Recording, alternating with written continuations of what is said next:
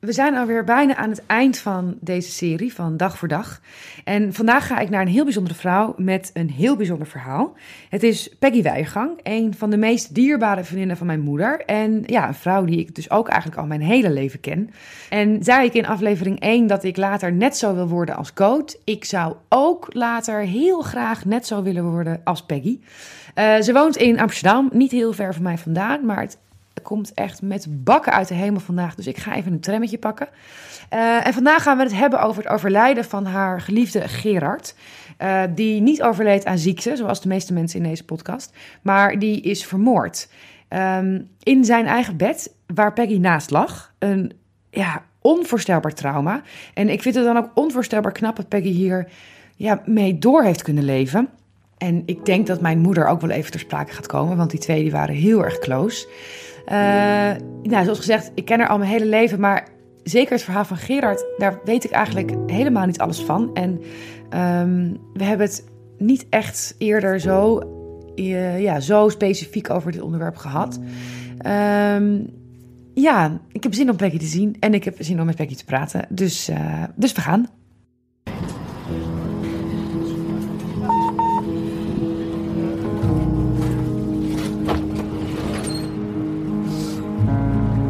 Oké. Okay. Ik ben er bijna. 19b. Peggy. Oh. Hallo, love. Hallo. Even.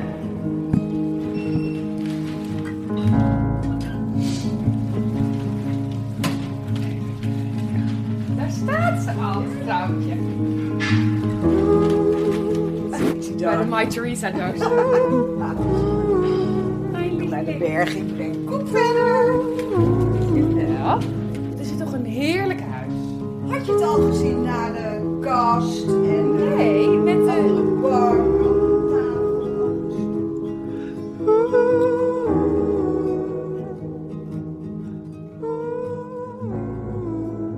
Het is intussen best al wel lang geleden. Ja, Vorig jaar was het uh, 30 jaar geleden.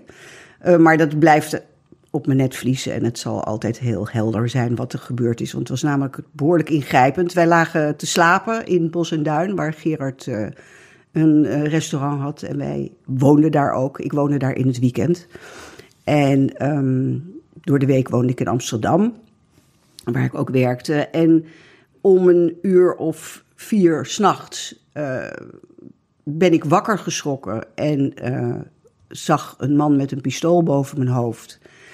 En weet nog dat ik Gerard op de grond zag liggen uh, met bloed, wat uit zijn mond kwam. En gelukkig weet ik niet precies wat er gebeurd is. Er is iets aan vooraf gegaan, um, maar dat kan ik me niet herinneren. Dat weet, dat weet ik absoluut niet. Dat is, het is geprobeerd toen door de politie om mij onder hypnose te krijgen, zodat dat die uh, herinnering weer naar boven zouden komen. Dat is niet gelukt. En ik ben daar, nou dankbaar is een raar woord in dit verband, maar ik, ik vind dat niet erg, omdat het waarschijnlijk heel gruwelijk is geweest. Want er waren drie mannen die een overval pleegden, die bij ons via het slaapkamerraam naar binnen zijn gekomen. Uh, de bedoeling was om ons te gezelen. Dat zouden ons vastbinden en dan onder uh, dwang zouden wij moeten vertellen waar geld lag. Nou, zover is het allemaal niet gekomen. Uh, Gerard heeft zich waarschijnlijk verzet. En toen hebben ze hem doodgeschoten, één jongen. En uh, uh, mij hebben ze ook geprobeerd dood te schieten, omdat ik natuurlijk wist, heb gezien wie het waren, alhoewel ze ook een bivakmuts op hadden. En vanaf dat moment is er paniek bij mij ontstaan. Ik, heb natuurlijk geprobeerd Gerard nog nou, iets te zeggen tegen hem. Ik, heb, ik heb gegild dat ik van hem hield. En hij heeft, het laatste wat hij heeft gezegd uh, is bel 0611. Dat was een alarmnummer en toen is die weggegleden. Uh, ik heb wel dat nummer gebeld en toen kwam eigenlijk, nou, heel snel kwam er politie. Ik heb zijn broer toen gebeld, die woonde daar in de buurt, in een dolder. Martin, die is ook meteen gekomen. Nou ja, het was één chaos daarna. Ja. En ik weet nog dat ik dacht, ik, ik moet weg, ik wil weglopen. Ik, ik ben ook, ik had een, een, een ochtendjas aan. Ik zat ook onder het bloed. Ik ben weg. Ik ben naar beneden gelopen, ik ben naar buiten gelopen. Ik wilde niet meer naar boven. En daar heeft de politie me opgevangen. En ik weet eigenlijk, ja, ik was in shock. Ja. En de politie kwam na een paar minuten naar beneden en die zeiden: nou, Ik moet iets vertellen. Ik denk dat je het al weet, Gerard is overleden. Ehm, ja, dat is eigenlijk wat er gebeurd is. En vervolgens brak er een, uh, een, uh, ja, een belachelijke periode aan, want die overvallers waren weg, die waren gevlucht. Mm. En um, hij was doodgeschoten, maar niemand wist waarom. Nee. En in eerste instantie was ik verdachte. Men denkt dan aan een crime passionnel of iets dergelijks. Dus ik moest ook mee naar het bureau en vingerafdrukken uh, doen en dergelijke. En ik werd ook ondervraagd. Nou, dat hele. Diezelfde nacht allemaal meteen. Meteen gebeurt dat. Mm. Uh, terwijl je echt ongelooflijk in shock bent. Ja. Nou, intussen was er vrienden en familie geïnformeerd. En ik moest die ochtend, was ik rijksgecommitteerde bij de kunstacademie in uh, Breda. Al die dingen moesten afgezegd worden. En toen is er een periode aangebroken waarin in anderhalf jaar eigenlijk niet duidelijk was wat er gebeurd was. Nee. Nou, Gerard had een restaurant, een twee sterren restaurant, was iemand die vaker in de publiciteit was. Dus werkelijk alle rolbladen en kranten stonden vol met belachelijke insinuaties over wat wij gedaan zouden hebben. En dat het wel met drugs gemaakt, te maken zou kunnen hebben. Of inderdaad uh, overspelige situaties. Nou, van alles wordt er, als men niet weet wat er nee. aan de hand is, wordt dan gesuggereerd. En die periode is eigenlijk heel zwaar geweest voor mij, behalve dat trauma ik heb het nog niet eens over het verlies, maar het trauma. Dat ik bloot stond aan allerlei, nou ja, onzinverhalen. En dat ja. ik ook, ja, ruim een jaar geïnterviewd ben door de politie met ja, wat ze maar ook wilden weten, dingen die ze gehoord hadden, enzovoort, enzovoort. En ik rookte in die tijd nog sigaretten. Ik kan me herinneren dat ik een pakje sigaretten kocht bij de, bij de uh, kiosk en dat ik daar dan bij de kassa een een privé of een story, daar wil ik vanaf zijn, zag liggen. Waar ik dan zelf met mijn kop op de voorpagina stond, weet je. Ik was, nou ja... Het, heel surreal. Ja, heel surreal. En het idiote is, dat, daar komen we misschien later op, dat daardoor mijn verdriet ook afgepakt is. Zo voel ik het. Hmm. Weet je, men ging met de situatie aan de haal. Zo, ja. zo was het. En het, het werd, het hele gebeuren en Gerard werd van me afgepakt. Want er werden allerlei verhalen over hem verteld waar ik nou ja, helemaal geen weet van had. Of, en achteraf allemaal onzin, omdat, nou ja, als je misschien twee keer je neus ophaalt, dan denken ze zo'n politie dat je aan de kook zit. Weet je, dat is allemaal onzin. In die tijd, ik gebruikte best wel een, een lijntje af en toe, maar Gerard absoluut niet. Uh, dus ik wist ook dat een heleboel verhalen onzin waren. Maar goed, je wordt er toch aan blootgesteld. Ja. En je, nou ja, het stond ook zwart op wit. En dat vond ik een hele zware periode, omdat, uh, omdat ik het heel lastig vond dat er allerlei dingen over ons verteld werden. En omdat we niet wisten wat er nou eigenlijk echt gebeurd was. Nee, precies. Want terug naar inderdaad die nacht, je kwam dan in dat bureau en ze, jij werd dan in eerste instantie ook nog eens ondervraagd. Ja. Uh, uiteindelijk hadden ze blijkbaar geconcludeerd dat je het niet was, denk ik. Ja, dat was eigenlijk wel snel duidelijk dat ja. ik daar niet en waar, wat gebeurde er toen? Waar ging je toen heen? Wat... Nou, toen, toen uh, zijn we eigenlijk, omdat het een soort dreigende situatie was, toch van, hè, van een overval. Ja. Uh, zijn we uh, met de naaste familie, dus de broers van, een paar broers van Geert, een vriend van Gerard, uh, een zusje, een vriendin van me en ik, zijn we opgevangen in een hotel in Bussum. Mm -hmm. Jan Tabak, ontzettend aardige man die Gerard ook kende van de hotelschool. En die heeft ons toen, er staat een, een villa naast dat hotel. Daar hebben we toen een week gebivakkeerd. Uit een soort ja, situatie van vluchten en niet weten wat er aan de hand is. En wat, wat doe je in die dagen? Wat... Ja, zitten, praten, bang zijn. Ja. Bang, bang, bang, bang, ja. bang, angst. En dan, dan wordt ook het het verdriet wordt je ontnomen. Dat, dat, daar gaan we het zeker inderdaad zo over hebben. Maar ook het proces naar zo'n begrafenis toe. Wat natuurlijk andere rouwenden wel gewoon krijgen. Er is een soort fase tussen het overlijden en het begraven waarin familie dan samenkomt. Maar dat hebben jullie dan ook allemaal niet gehad. Nee, totaal. Alles stond Nee. in het teken van een onderzoek en Ja. van een groot mysterie. En eh, kranten die vol stonden over. Heb je Gerard nog gezien? Eh, ja, ik heb hem gezien toen hij opgebaard lag. Mhm. En dat had ik nooit moeten doen. Nee? Nee. Ik, Waarom niet? nou, omdat ik vond dat hij heel boos, er heel boos bij lag. hij Oh, was ja. niet echt... Je kon zien dat hij niet, niet in vrede gegaan was. En eh, ik ben daar ter plekke ook heel boos geworden, weet ik nog.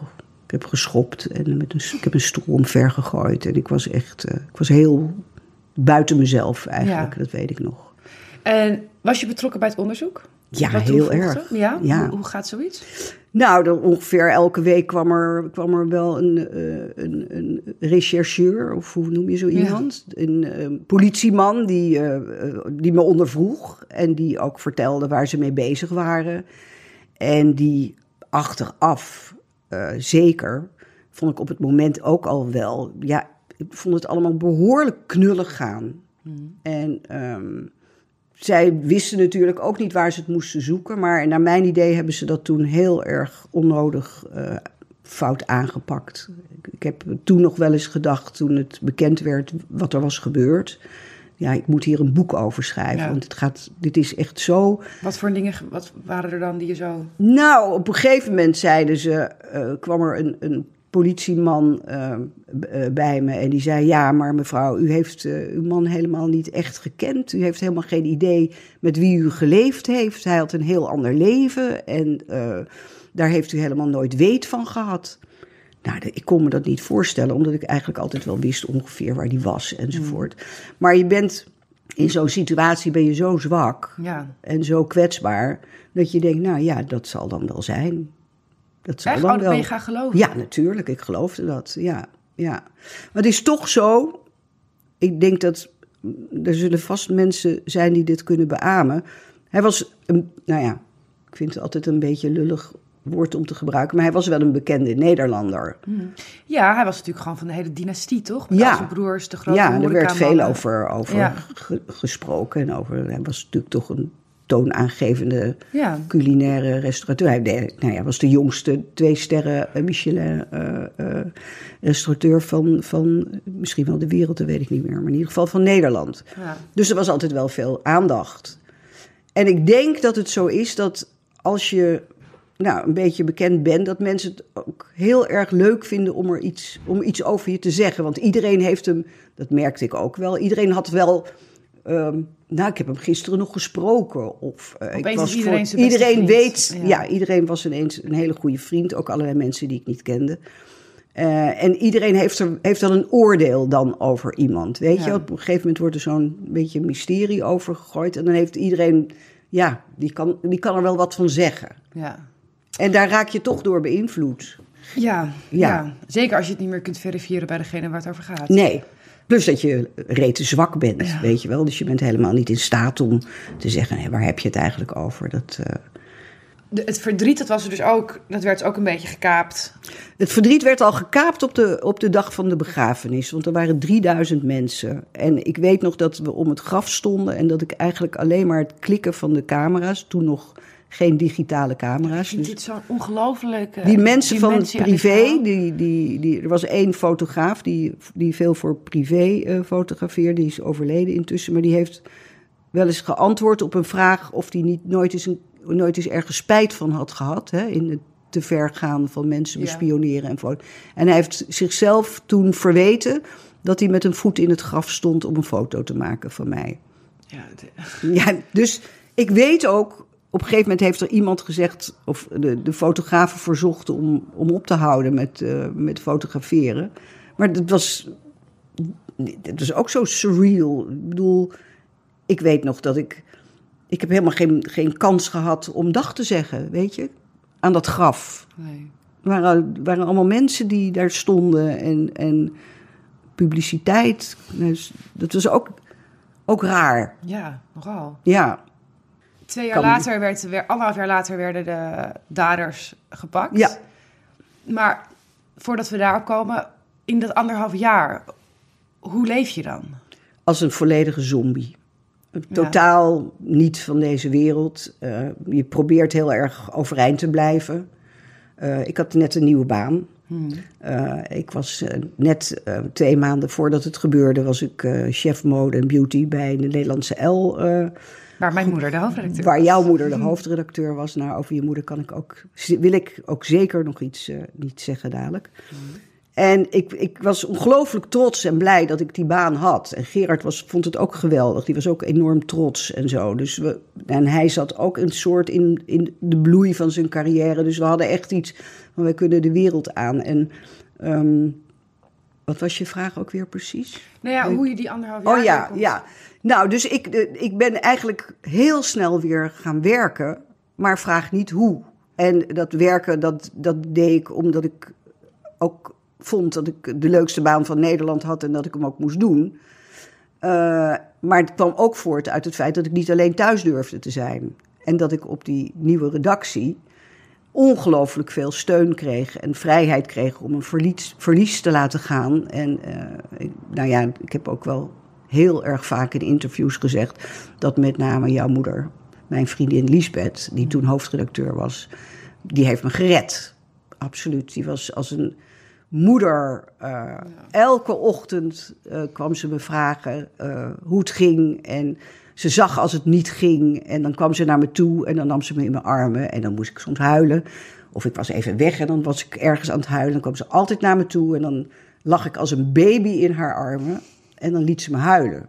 En daarna was het weer oké. Dan kon ik weer verder. Ik denk dat er niet veel mensen, werkgevers of leidinggevenden zijn die dat toelaten. Zij heeft dat, zij heeft dat altijd gedaan. Ze heeft altijd mij, ze heeft mij nooit het gevoel gegeven dat ik, terwijl ik natuurlijk niet goed presteerde, dat kan niet anders. Maar ze heeft mij nooit dat gevoel gegeven dat het nou eens een keer afgelopen moest zijn. Of, uh, nee. En ze ging ook met mij mee naar, uh, naar uh, de rechtszaak op een gegeven moment. en ja, ze heeft zo vreselijk veel betekend voor mij. Dat... Ik weet eigenlijk helemaal niet of ik dat wel zo wist, zo concreet. Ja, nee. niet dit, dat intieme detail. Dat, nee. nee. Maar dat is ook zo. Dat was zo intiem. Ja. Dat ik dat ook niet makkelijk. Uh, nee, dat zeg tegen mij. Natuurlijk moet jij dat wel weten. Ja. Maar ik was.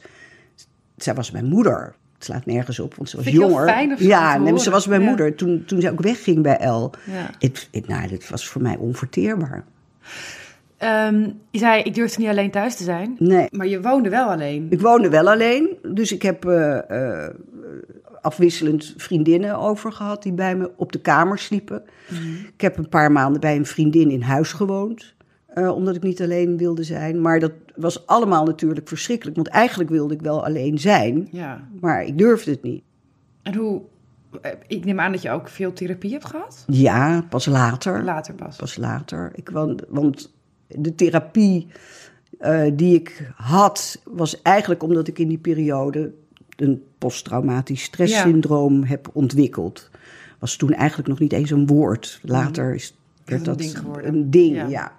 Maar ik kreeg enorme paniekaanvallen in de auto. Liet de auto midden op de weg staan. Uh, als ik eh, bij de Albert Heijn met mijn mandje stond en ik zag een rij voor me, dan schoot ik in paniek en liet ik het staan. En nou ja, ik dacht constant ook dat ik zelf dood ging. Dus ik heb een behoorlijke uh, uh, angstfobie ontwikkeld, die het leven op een gegeven moment ondraaglijk maakte. En dat uitte zich.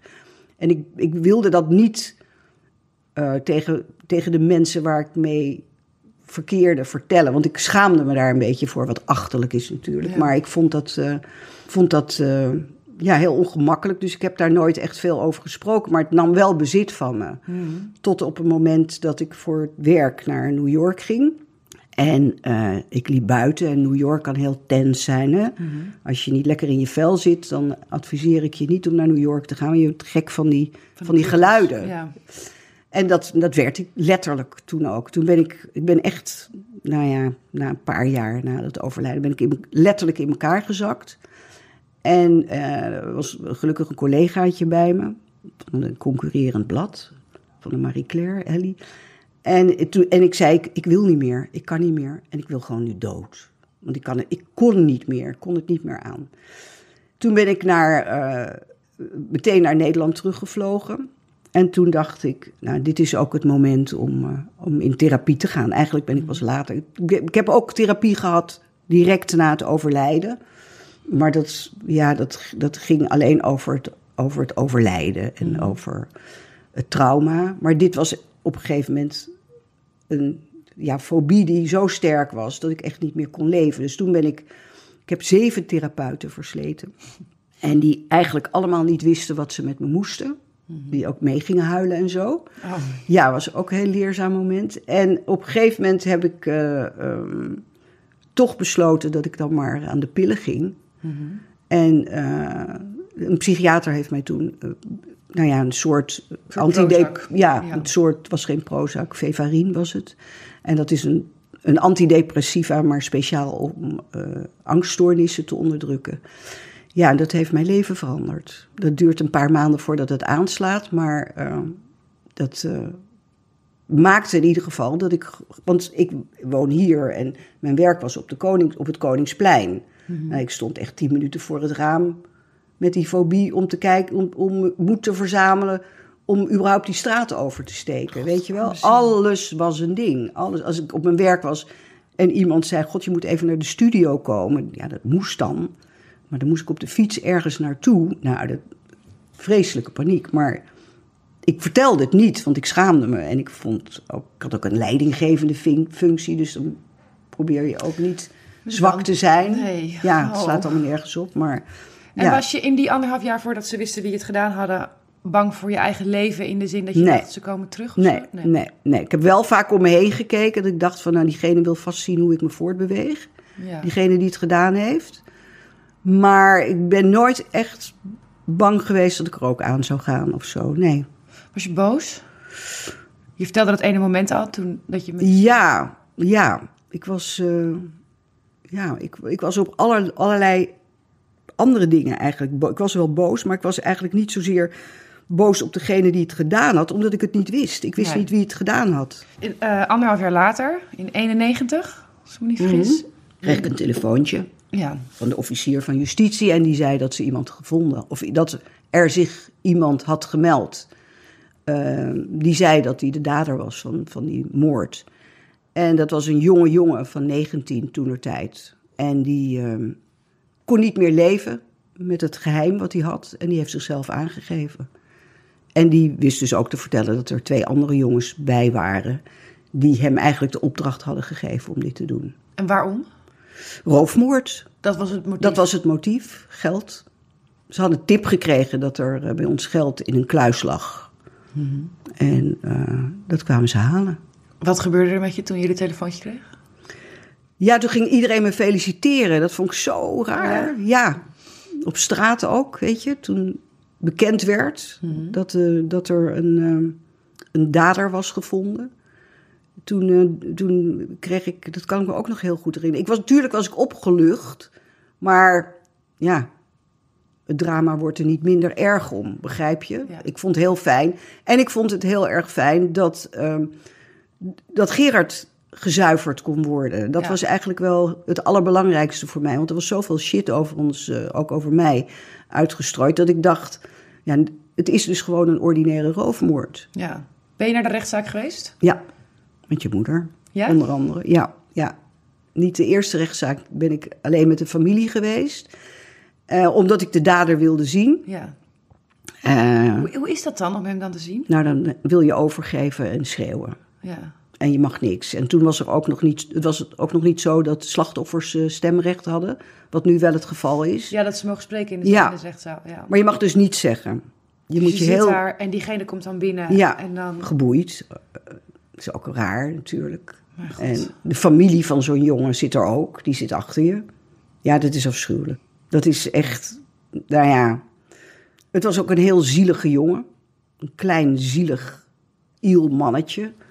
Door zijn ouders uit huis gezet. Dus ook nog een, een, een treurig verhaal. Ja. Weet je? Want je, het rare is dat je denkt... Je bent zo opgevoed met het idee dat een boef eruit ziet als een boef. Ja. Maar dat is niet zo. Dat is dan, ik, ik, ik ga het helemaal niet goed zitten praten hier, natuurlijk niet. Maar het bleek gewoon een hele zielige, kwetsbare, mislukte jongen te zijn. ja. Als het zo'n roofmoord gone wrong is, verandert dat in iets? Als in, je hoort wel eens van die dingen over de vergismoord. Of als de moord zo zinloos is. Nog zinlozer dan dat het überhaupt al Dat is. maakt niks uit. Nee? Nee. Nee, het maakt het, het maakt het verdriet niet anders, vind ik. Eh, het maakt het trauma niet anders. nee. Dus, nou. En toen kreeg je het vonnis. Ja, hij kreeg... Was je eh, daarbij? dat Daar was ik bij, Ja. ja. Wat heeft hij gekregen? Hebben ze gekregen? Eh, tussen de zeven en de negen jaar, geloof ik. Maar dat vond ik ook absoluut niet relevant. Wil ik dat, Nee? Nee, maakt me ook geen zak Geen uit. wraakzuchtige Nee, gevoelens. totaal niet. Nee. En je hebt ook dus niet bijgehouden wanneer ze dan weer vrij zouden komen? Nee. Ik heb ook nog, er is ooit een poging gedaan van eh, een van die daders om mij een brief te sturen. Waarschijnlijk spijt of iets dergelijks, weet ik veel. Maar dit, totaal niet in geïnteresseerd. Ik wil- Nee? Nee. Waarom niet? Nou, dus ik wil er helemaal niets mee te maken hebben verder. Dus ik- de- ze zijn al vrij, Hmm. natuurlijk, hè, na Ja. al die jaren. Maar dat, dat heeft me nooit bezig gehouden. Totaal niet. Nee. Je hebt tegen wel eens tegen mij gezegd dat ehm, je het heel lang duurde voordat je aan rouwen toe kwam. Omdat je zo lang met zoveel angst rondliep. Ja. En heel erg verkrampt door het leven ging. Ja, met letterlijk pijn in mijn lichaam. Ook. Ja. Ja. En daar komt dan nog eens bij dat het verdriet zo gekaapt werd. ja. Wanneer kwam je wel toe aan, aan het verwerken? Of, of rouw? Ik denk eerlijk gezegd dat ik nooit een, een rouwperiode in de zin zoals je in boekjes leest dat een rouw moet verlopen, eh, meegemaakt heb. Dus ik denk, ehm, ik denk dat ik het nooit gehad heb. Ik heb heel veel verdriet gehad en pijn en eh, ja, allerlei ook lichamelijke klachten die ik daardoor eh, heb gekregen. En, ehm, maar echt huilen omdat hij er niet meer was, dat heb ik nooit gedaan. Het is heel. Nou ja, zeker achteraf denk ik, mijn god, weet je wel, dat ik, dit, dat ik hier doorheen ben gekomen. Dat is echt. Ja. En ik ben. Het is ook als je zoiets vreselijks mee hebt gemaakt. en je weet dat je er overheen gekomen bent, toch? Jaren heeft dat natuurlijk geduurd. Maar het geeft me ook een. een- een- het is misschien gek om te zeggen, maar het geeft me een heel goed gevoel over mezelf. Want ik heb dit overleefd. Mhm. En best wel oké. Ja. Daarna best nog wel een leuk leven gehad. Ja. Hè? En nog steeds. Dus het heeft mij ook wel, ehm, ja, die gekke rouwverwerking. Het heeft mij alles bij elkaar ook wel heel erg zeker van mezelf gemaakt. Ja. Ben je nog wel eens terug? Ga, ga, je, ga je naar het graf? Ja, ik ga Ja? vrij regelmatig. Zeker met verjaardagen natuurlijk. En eh, alle feestdagen. Dus dat is Pasen, Kerst, zijn verjaardag, zijn sterfdag. En hoe was dat in het begin om daarheen te gaan? Ik, vond, ik heb het altijd fijn gevonden. Ja. Ja, ik, vond, ik zag er altijd een beetje tegenop om er naartoe te gaan. Want hij ligt in Utrecht, dus dat was ook weer met die fobie van mij weer, moest ik weer helemaal daar naartoe. En ik wilde toch in mijn eentje, dus dat was ook altijd wel weer een overwinning. Maar dan, op het moment dat ik er was, vond ik het altijd wel heel erg prettig. Ja. En nog steeds, ik vind het toch heel erg fijn om een graf te kunnen bezoeken. Ja. ja. En als je niet op dat moment die, de, het afscheid had kunnen nemen, hè, vanwege dus die, die fotografen en überhaupt alles wat er omheen gebeurt, zijn dat soort dingen, dat soort rituelen later gekomen? Als in heb je, toen de storm eenmaal wat was gaan liggen of zo, is er nog daar een moment van afscheid geweest? Nee. Of heb je dat ook niet zo opgezocht? Nee, ik had het wel achteraf, hè, had ik, had ik wel heel, had ik het beter gevonden. Hè? Stel dat je er iets aan had mogen veranderen aan dat afscheid, dat dat, dat dat gescheiden wordt. En ik heb later wel gelezen bij staatshoofden, nou wil ik Gerard niet vergelijken met het staatshoofd, maar dat er inderdaad twee manieren van afscheid, twee Een momenten publiek- van afscheid een nemen publiek zijn. en een privé. Ja, ja, Ja. dat had ik wel moeten hebben natuurlijk, Ja. ja. vind ik. En nu is het dus inderdaad twintig jaar later. 30 al. Oh ja, ik vergeet altijd dat hele decennium. Ja, 30. ja, want dat was inderdaad natuurlijk met L. Ja. Ja. Wil je nog? Eh, ja, ik wil wel wat van die lekkere thee. Ehm, hoe neem je zoiets mee? Je verwerkt dit, of je, je, of, nee, je verwerkt het niet, dat is verkeerd. Je, je overleeft dit. Ja. Hoe, hoe heeft het jou veranderd?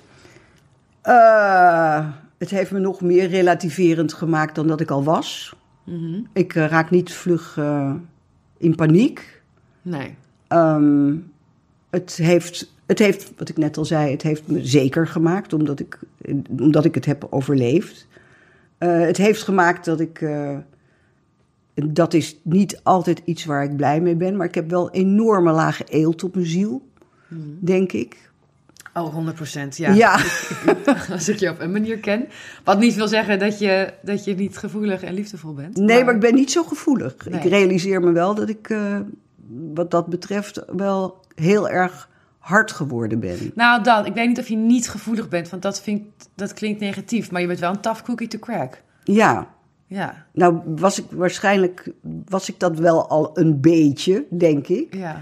Maar ik denk dat dit wel, ja, dat dit het wel nog erger gemaakt heeft. Nee, dus dat, dat, is, ja, dat, is, dat is gebeurd en dat heeft me natuurlijk toch gevormd. ja. En, jij Maar tegelijkertijd heeft het me, als je nou zegt, wat heeft het je, hè, wat, wat is er gebeurd, wat heeft, wat heeft het met je gedaan?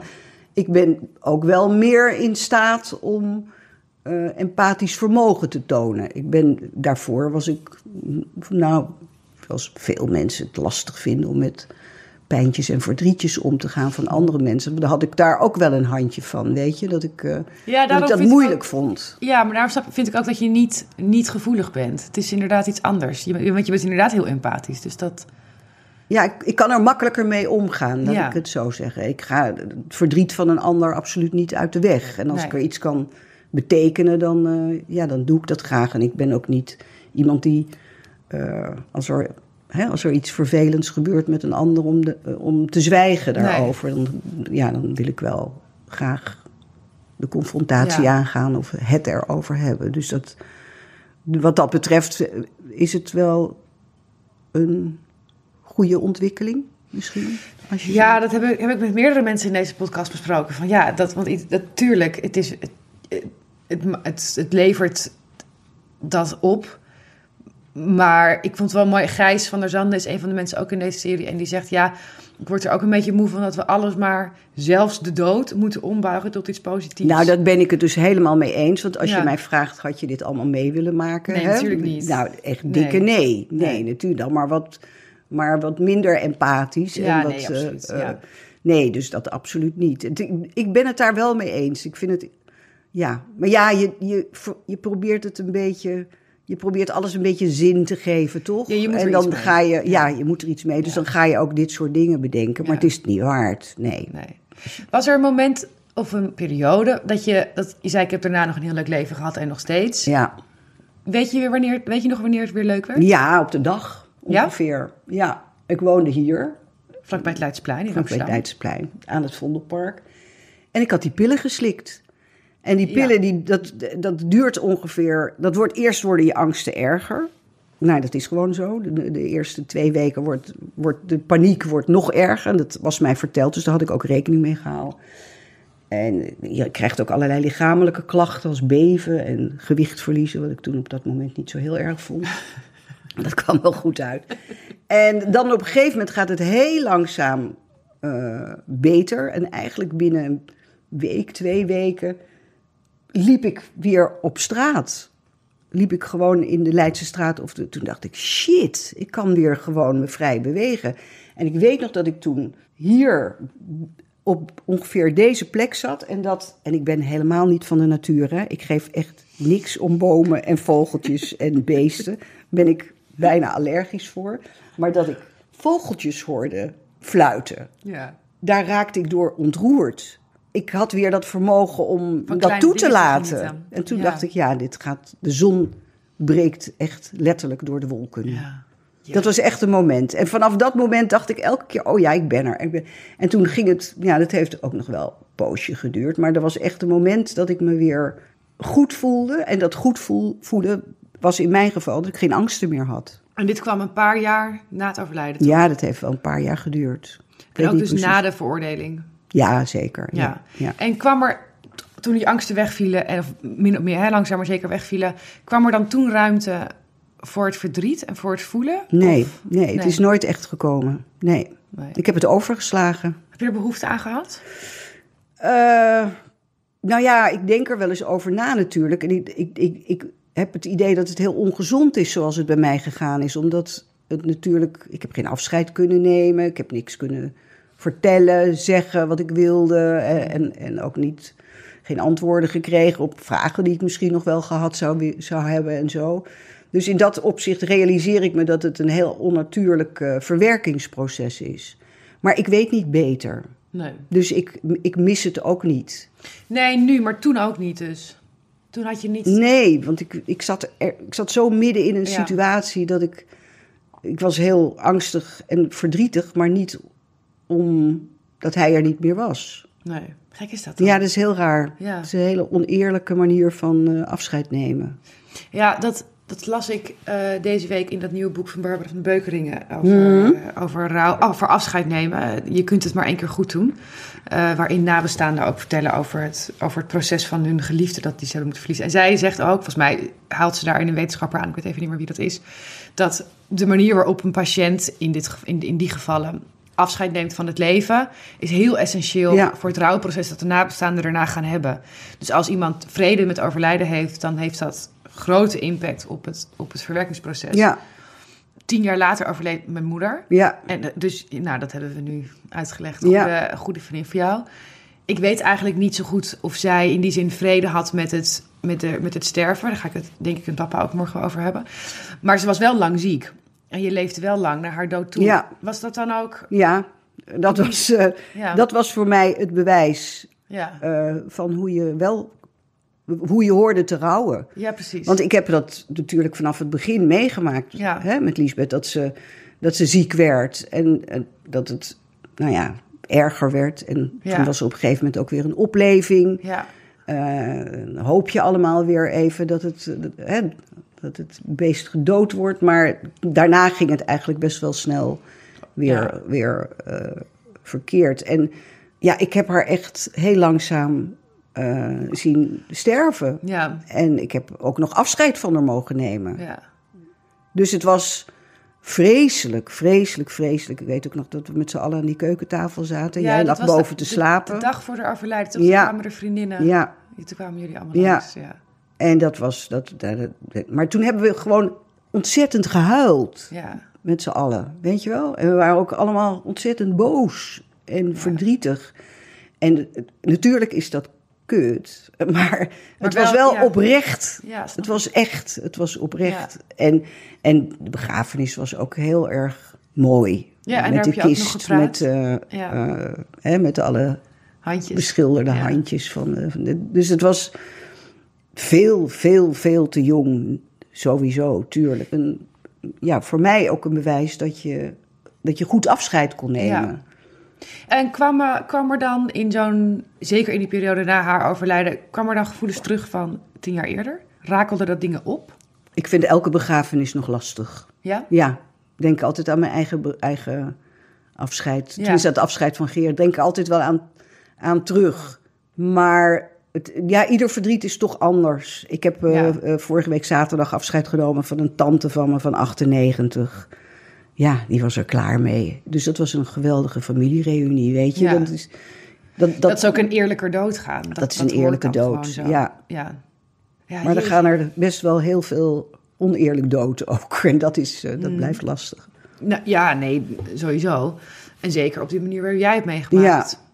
Dat je zei het even, ik weet niet hoe ik die anderhalf jaar of hoe ik die jaren ben door, dus überhaupt ben doorgekomen. En dat, dat begrijp ik ook niet. Hoe je, Nee, ik zelf ook niet. hoe je hier van bovenop komt. Nee, dat, die, dat je lichaam is op. Omdat Ja. je zo, dat, nou, dat kan ik me nog wel herinneren.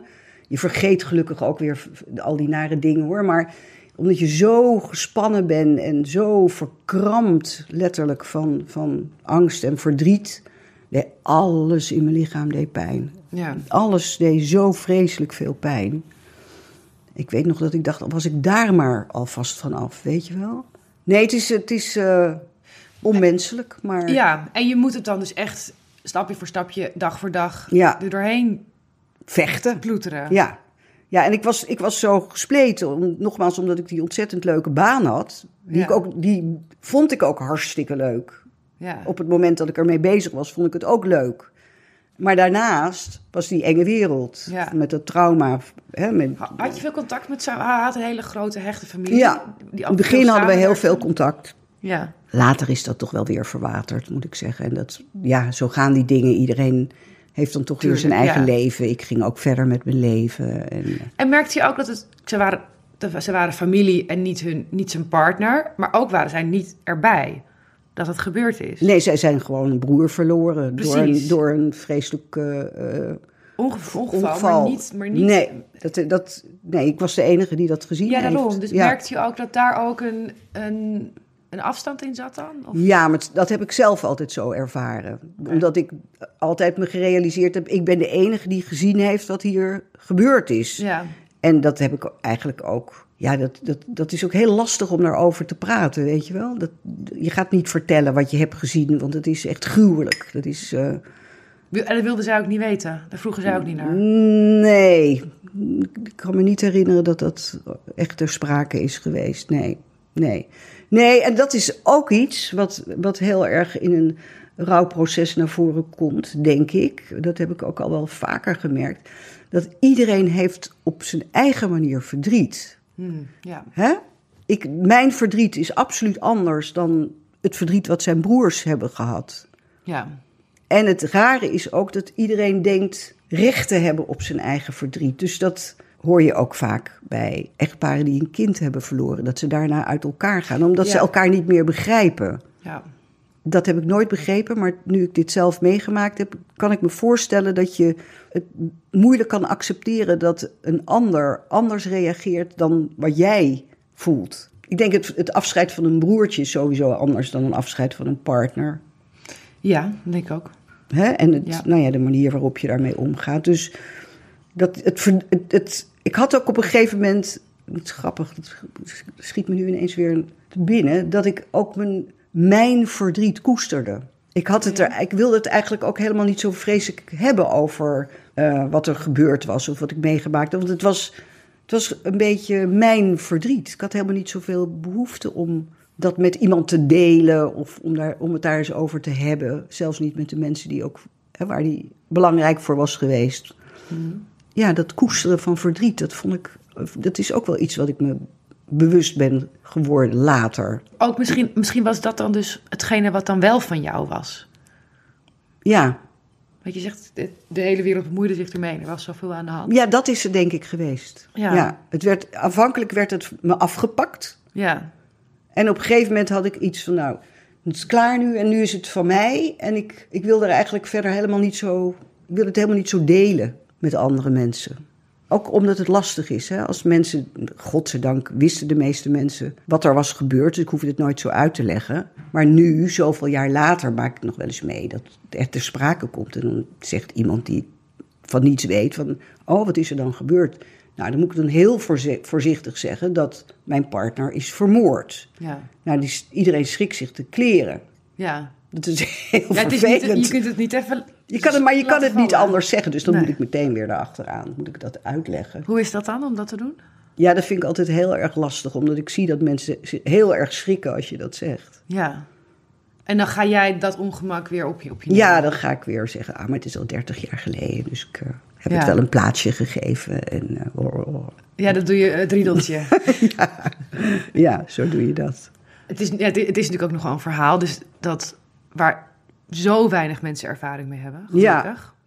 Is dat lastig geweest dat je weinig... Nou, ik heb op een gegeven moment heb ik me ook eh, geschaard bij een, eh, een gezelschapje lotgenoten. Ja. Die ook iets dergelijks mee hadden gemaakt. Maar dat vond ik verschrikkelijk. Echt vreemd. Dat, want daar was, nou ja, dat leek wel bijna een soort wedstrijdje wie het ergste meegemaakt had, weet je wel. Oh ja. En daar, heb ik helemaal niks mee. Dus dat, daar ben ik twee keer geweest. Toen dacht ik, nee, dat eh, laat maar zitten, want daar heb ik helemaal Vind geen zin ook niet het type voor dat Nee, nee. Ik dacht even, dat is, dat is goed voor me, maar dat, eh, dat is helemaal niet goed geweest. Nee. Zijn er manieren waarop je ze nog bij het leven betrekt? Ik bedoel natuurlijk Gerard, maar ook Lisbeth en misschien nog wel andere mensen.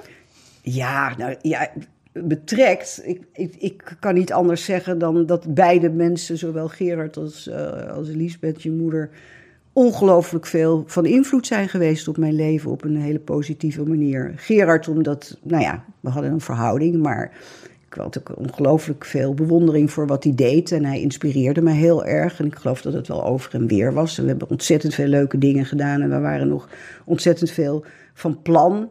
Maar ik heb, het is nu een beetje over, maar bij alles wat ik deed of wat ik zag en ook proefde natuurlijk in restaurants, was het altijd het eerste: God, wat zou hij hiervan gevonden hebben? En oh, wat jammer dat hij dat niet meer mee kan maken. Uh, dus dat, dat, dat heb ik nog steeds wel met bepaalde hele bijzondere dingen uh, die je meemaakt in je leven. Van god, dat is jammer dat hij dat niet meer mee heeft kunnen maken. En bij je moeder is het vooral zo dat ze. Ja, dat ze, ze Ja, dat klinkt een beetje raar misschien, maar die heeft toch echt wel heel erg uh, veel bijgedragen aan het feit dat ik hier nog zit. Die heeft echt uh, me zo geholpen. Dat is onuitwisbaar. Dat. Um, ik denk, ik weet niet hoe dat was geweest als, als, als zij er niet was geweest op dat moment. Want ja, niet alleen als, als mijn bazin, want dat was ze natuurlijk, maar ook gewoon als vriendin was dat. Ja, um, ja ik, ik kan me niet voorstellen hoe het zou geweest zijn zonder haar. Nee. Jeetje, ik wist toch niet dat dat dus zo intens was. Ja, want ja. mijn eigen moeder, die, uh, die haakte af, weet je. Die, die, oh ja? Ja. Die, was, die, woonde in, nee, die, die woonde in Zuid-Frankrijk. Die was in, met een verbouwing bezig. En die zei op de dag van de begrafenis dat ze wel dezelfde dag weer terugging naar Frankrijk. Want ze zaten midden in een verbouwing. Oh. Dus daar had ik even niks aan, begrijp je? Nee, dat lijkt me niet een hele... Nee, het was niet nee. echt ook de basis voor nog een, uh, een goede moeder-dochterrelatie. Nee, is dat daarna niet meer goed gekomen? Nee, niet echt. Was het daarvoor wel goed? Nee, ook niet. Ook niet echt? Nee, ook niet echt. Nee, nee, nee. Nee, nee maar Liesbeth was... Uh, en ik bedoel, ik hoefde, ik hoefde niets te vragen. Ze was er. Op een gegeven moment zelfs toen, toen uh, het was de laatste rechtbankzitting.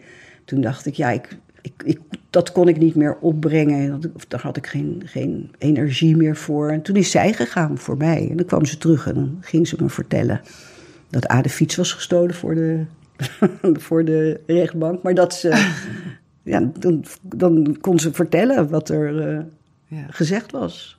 Heb je nu nog. Ze hebben natuurlijk inderdaad, wat je net uitlegde, hoe ze, je, hoe ze het leven hebben beïnvloed, jouw leven hebben beïnvloed. Zijn er nu nog dingen die je, die je doet als ritueeltjes of zo? Of heb je tokens? Of... Nee.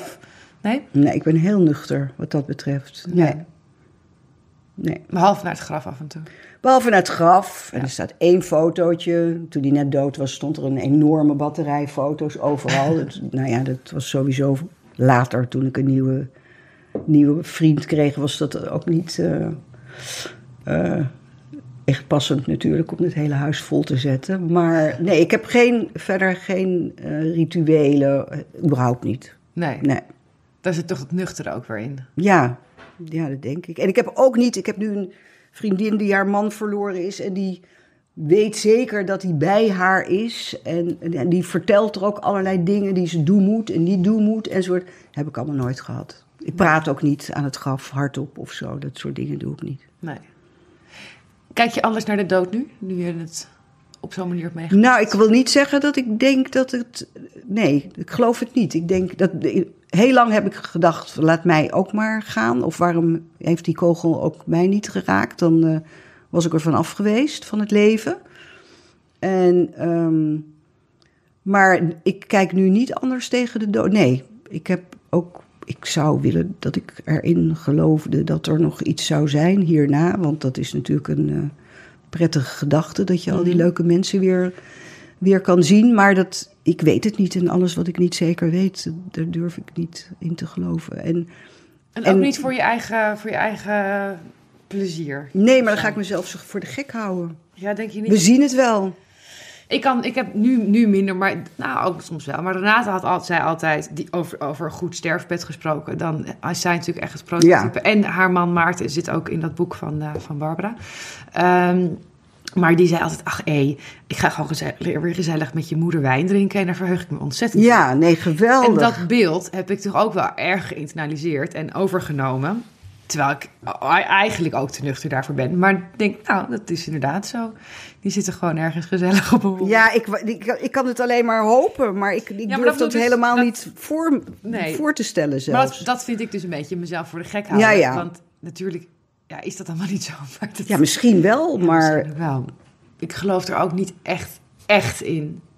Maar ik wil, ik wil, ik doe mijn best erin. Ja, nee, ik denk dat dat het meer is. Ja, ja. Nou ja, ik hoop ook dat het zo is, dat je iedereen weer tegenkomt. Anders vind ik het leven hier ook maar een soort zinloze exercitie, toch? Had je dat dan niet ook eh, eh, in de periode na Gerard, dat je de zin van het leven gewoon kwijt was? Nou, maar die heb ik überhaupt niet. Nee? Die- tenminste, die heb ik nooit kunnen vinden, die zin Maar je van had het er leven. maar wel zin in, op zijn minst. Nou, ik, iedereen denkt altijd dat ik een enorme pessimist ben als ik dit hardop ventileer. Maar ik, ik, ik vind het één groot decor hier eh, op deze wereld. Dus ik heb helemaal niet. Ik vind het leven niet zo heel erg zinvol. Maar ik ben hier nu eenmaal. Dus ik probeer er ook wel iets van te maken. Dat ben Ja. ik mezelf en mijn omgeving verplicht. Maar ik zal altijd zeggen dat eh, als ik had mogen kiezen wel of niet leven, nou dan had, dan had ik het prima gevonden als ik dit hele theater niet mee had hoeven maken. Had je dat ook al voor Gerard? Als kind had ik het al. Ja? Ja. Ja. Ja, als, ik weet nog, als zevenjarige had ik het al. Ik dacht, wat, wat is dit? Wat is dit? Ja. Dat is best knap dat je er toch nog zoiets van weet te maken. Nee, ja, maar ik hou heel erg van mezelf. Hè? Dat Ja. is de enige eh, verklaring die ik ervoor heb. Dus ik, ehm, dat maakt dat je, nou ja, dat je het ook wel aangenaam gaat, gaat proberen te maken voor jezelf. Dat, dat komt mezelf ten goede. Dus dat, eh, Ja. Maar als ik echt nadenk, dat doe ik niet de hele dag of zo. Maar als de vraag me gesteld wordt, dan ehm, zou ik niet weten wat ik hier. Ik ben ook geen Einstein of eh, een belangrijke grote uitvinder of iets dergelijks. Maar voor mij ben je anders heel belangrijk. Oh, hoor. je bent heel lief. Ja, maar dat is echt zo. dat zeg ik niet zomaar om je te vleien. Ja, dat vind ik heel erg lief. Maar in, dat opzicht denk ik ook, nou, ik heb er niet heel, tenminste, dat, als ik, nogmaals, als ik echt na ga denken, ik heb er ook niet heel veel van gemaakt. Want misschien had ik beter mijn best moeten doen om wat meer achter te laten op deze wereld. Nou zeg. Ja, nee, dat is, het is niet erg ook hoor. Dat ik, eh, het is niet dat ik depressief ben of zo, Nee. hè? Nee. Mensen vlug verwarren met deze uitlating. Nee, dat is depressief over. Nee, dat is niet zo. Was, hoe, hoe, is, hoe is het om een vriendin te verliezen? Ja, dat is verschrikkelijk. Ik heb nu een paar keer meegemaakt. Drie keer. Een goede vriendin. Ja, ik vind dat ook onacceptabel. Te jong is altijd onacceptabel. Ja. En je verliest ook altijd een beetje van jezelf. Ja? Ja. Wat verloor je met Lisbeth? Nou, zij wist zo, in deze situatie wist ze zo vreselijk veel over mij, eh, mijn angst en mijn verdriet. Dat toen ze er niet meer was, wa- ik heb er niet makkelijk met, met mensen over gesproken. En bij haar, zij wist alles. Ze had het vanaf het allereerste moment meegemaakt. Ja.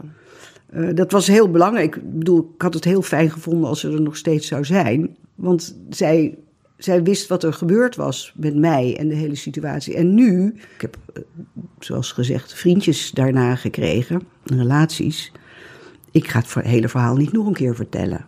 Nee? Nee, nee, die weten echt niet echt heel erg wat er gebeurd is. En waarom niet? Ik heb geen zin in. Mijn verdriet.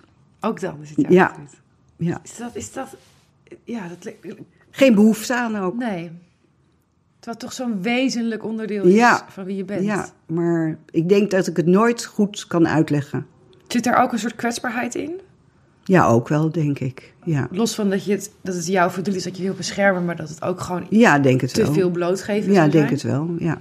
Dus daar zit toch een beetje die, dat, dat schild wat je Ja. omhoog houdt. ja, dat. En dat ik de, en dat, de- de- ik denk dat niemand die, het- die mij toen meegemaakt heeft, zal begrijpen wat er gebeurd is. Met mij en de hele situatie daaromheen. Nee, begrijp, nee. Nee, ik heb geen zin in. Dat is goed zo, nee. En ik, natuurlijk heb ik vriendinnen die, die, er, die er toen ook waren hoor. En die ik nog steeds heb. En waar ik ook heel dankbaar voor ben. Dat ze mij. hè, Het is toch fijn dat je een soort geweten hebt ergens nog. Van, uit die periode van anderen. Maar ja, Lisbeth was wel een, eh, een hele belangrijke factor daarin. Ja. Ja. Ik realiseer me in dit gesprek dat het, nou ja, dat, dat het een raar rouwproces is. Een afwijkend rouwproces. Dus dat ik geen, geen, waarschijnlijk niet voor iedereen de antwoorden geef waar andere mensen iets mee zouden kunnen. Omdat het, omdat het nou, nogmaals, geen eerlijk rouwproces is geweest. Nee, het is behoorlijk atypisch. Ja, maar wat ik, als ik er al een boodschap eh, aan zou mogen geven, dan is het wel dat, je, dat ik denk dat mensen tot meer in staat zijn. En dan heb ik het over het overleven en het doorleven, dan dat je aanvankelijk zelf misschien gedacht zou hebben. Ik hoor heel vaak mensen nu zeggen: Oh nee, maar als mij dat gebeurt, dan. En dan zeg ik altijd: Weet je niet. dat weet je niet. Want je, je kan veel meer dan je denkt. Dat geloof ik oprecht, dat dat zo is. Nou, dat vind ik toch Dat je tot meer in staat bent dan dat je ooit, nou ja, over jezelf misschien gedacht zou hebben. Ja, dat vind ik toch een behoorlijk zinvolle Ja. benadering ervan hoor. En eh, je best doen. Ja? ja, ja, dat, ik heb wel heel erg mijn best gedaan. Het gaat niet vanzelf. Nee, nee, ik heb er heel hard aan gewerkt. Om, eh, om gewoon door te kunnen leven heb ik heel hard aan gewerkt. Ja, maar het is wel gelukt. Ja, look at you now. Look at me now. Ja. Ik denk dat ze er wel een beetje zijn. Ja? Ja, ik vind het heel bijzonder dat ik dit hele verhaal nu ken. Ja, ja nou, je waren, waren eigenlijk ook nooit zo verder op je moeder ingegaan. Behalve dat je natuurlijk wel geprobeerd hebt duidelijk te maken wat ze voor me betekend heeft. Ja, En ik vind het ook heel fijn dat ik dat nog een keertje mag, mag, hardop mag zeggen. Omdat Ja. het komt natuurlijk ook niet dagelijks ter sprake. ja ik heb ook wel vaak dat ik dat denk, oh ja, wat zou ze hiervan gezegd hebben? Oh god, ik denk zo, zo vaak ook. eh, als ik jou zie, hè, vanaf het moment dat wij elkaar wat vaker gingen zien, dat, dan denk ik, jeetje, wat zou ze trots zijn geweest. Echt. Oh, lief is dat. Ja, ik, had het, ik heb het een- in één eerdere aflevering volgens mij gezegd. Dat omdat ik zo bezig ben met Renate de afgelopen drie jaar. Dat ik soms mama daarin een beetje vergeet. Oh, dat snap ik, ja. Maar ja, dat komt wel weer. Toch? ja, ja, Ja. ik denk het. Maar ook, het is gewoon... Ze is al zo lang dood. Ja, je weet bijna niet beter dan Nee. dat ze er niet, dat ze er niet is. Dus Nee. daar heb ik niet meer echte verdrietige gevoelens over. Nee. Of zo. Dat, ik heb haar nooit leren kennen als mens. Nee. Maar daar ben ik heel blij dat jij er bent. En dat Ja. Coot er is. En er zijn nog al- allemaal andere mensen om ons heen die haar hebben gekend. Renate was natuurlijk de grootste brenger van verhalen. Maar ik heb Renate wel als mens leren kennen. Dus bij haar heb ik veel meer iets om te missen, Ja, dat snap ik. denk ik, dan Ja. bij mijn moeder. Daar, zij, zij had echt zo'n ongelooflijk belangrijke rol in mijn Ja. leven. En ehm, ik belde haar heel veel om advies Ja. en dingen. En het was echt een grote factor. En moeder natuurlijk ook wel als kind. Maar Maar dat was toch meer de verzorger. ja, precies. Je- ja, je- totaal. Ja. ja. Ze is nooit... Mijn vader is ook pas een persoon geworden. Sinds ik in ieder geval het huis uit ben. En, Ja. en 18, 19. Weet je, op een gegeven- je wordt steeds ouder. En dan worden je ouders opeens mensen. En dat, Ja. heel lang zijn ze toch gewoon degene die de regels bepalen. Ja. En zeker als je tien bent. Dus ik heb... Ik mis het idee, denk ik, soms meer van een moeder. Als ik, als ik al het, überhaupt iets zou missen. Maar niet haar als mens. Want ik weet niet wie ze was of zo. Nee, dat begrijp ik. Daar was, je, was je nog te veel een kindje voor om, om, om Ja. dat gevoel met, met haar te hebben kunnen. Ja, en, en nou vind ik het wel altijd heel fijn om dan verhalen van jullie Ja, te dat horen. snap ik. Ja, En dan denk ik altijd, oh ja, volgens mij was ze wel echt een heel leuk mens. Dat is dan toch wel ja fijn om nee, te dat horen. Ik was meteen verliefd op haar. Ja, Ongeveer, en, de- en, dat, ja. en dan vind ik het ook, ik denk, oh ja, maar ik had Ja. haar wel... Ik denk ook, mijn papa had altijd elkaar echt de tent hadden uitgevochten in de, in de puberjaren. Dat, dat, Dat denk ik ook wel. Dat denk ik ook wel, ja. Want wat dat betreft zijn jullie wel een beetje hetzelfde. Ja. Ja, ja, ik lijk heel erg op haar. Dat Ja. ik natuurlijk al, al mijn hele leven. Ehm, maar dat, dat was me, dat, dat, oh ja, dat missen, dat is gewoon heel anders. Ja. Je, je mist meer een soort entiteit en een rol en een, dan, dan daadwerkelijk een persoon. ja, nee, dat had je met Renate had je meer een persoon natuurlijk. Ja, totaal. Ja, Ja, dat ging echt om, om, de, om, om haar. ja. Ehm, wil je in ieder geval eh, bedanken voor je openhartigheid. Nou, Dat je dit allemaal wilde vertellen. natuurlijk. Ja. Natuurlijk. Met liefde en ik doe alles voor je. nee hoor, nou, nee. Maar ik vond, je voor mij is het ook fijn om over Lisbeth te praten Ja. met je. Ik vind je een bijzonder mens. Nou, je bent een schat. Jij ook.